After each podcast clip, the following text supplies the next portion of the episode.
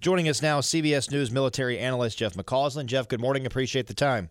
Chris, good morning to you, sir. Uh, we know about the three U.S. troops that were killed earlier this week in that drone attack along the border between Syria and Jordan.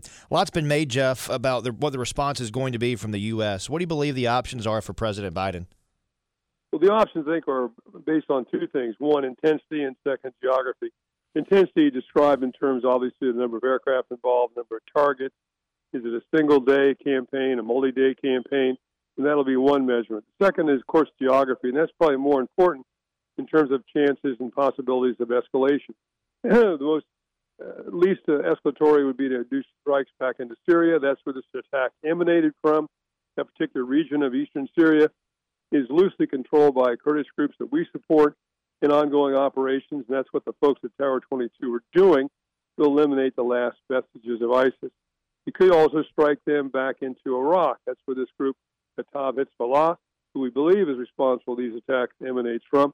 These are Iraqi Shiite militia groups backed by, by Iran. But that has continued to strain relations with the Iraqi government to the point that we are now conducting negotiations with the Iraqis, even prior to these attacks, about removing all U.S. forces, about 2,500, from Iraq. And of course, the most escalatory of all, strike the territory of Iran itself.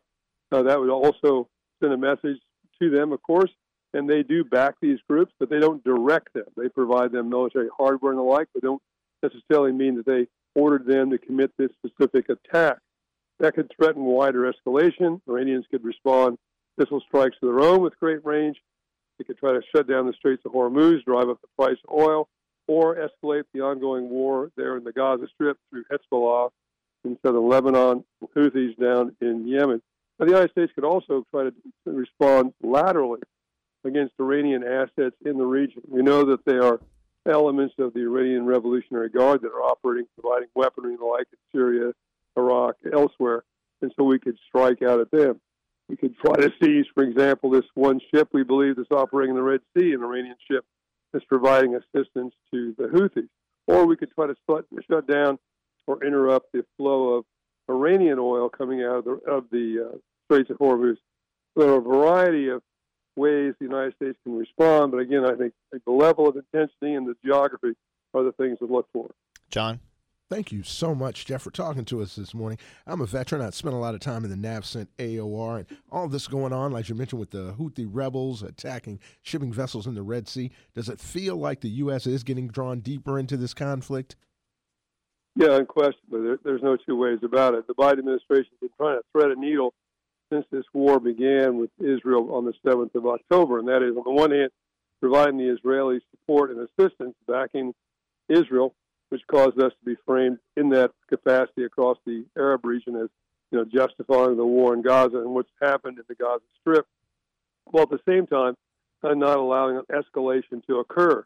And there's real worry, of course. Now we got the Houthis firing missiles again, even the past 24 hours against commercial shipping operating in the Red Sea as well as U.S. naval vessels, though none yet have been struck. We've got Hamas in southern Lebanon still firing uh, missiles and artillery into northern Israel, point of escalation. And then, of course, the ongoing attacks against U.S. forces in Iraq and Syria. And sadly, you know, Chris, this tragedy at Tower 22 mm-hmm. in some ways is not surprising. Our forces have been hit in Iraq and Syria since about the 17th of October 160 times. And we've had a number of service members injured, known seriously, except for a couple, but none killed until this point. But it was almost, you know, inevitable if those attacks continued that we would have someone seriously wounded, or in this case, sadly, someone killed in action. CBS News military analyst Jeff McCausland. Jeff, thanks for the time today. Look forward to chatting again real soon. Thanks, Chris.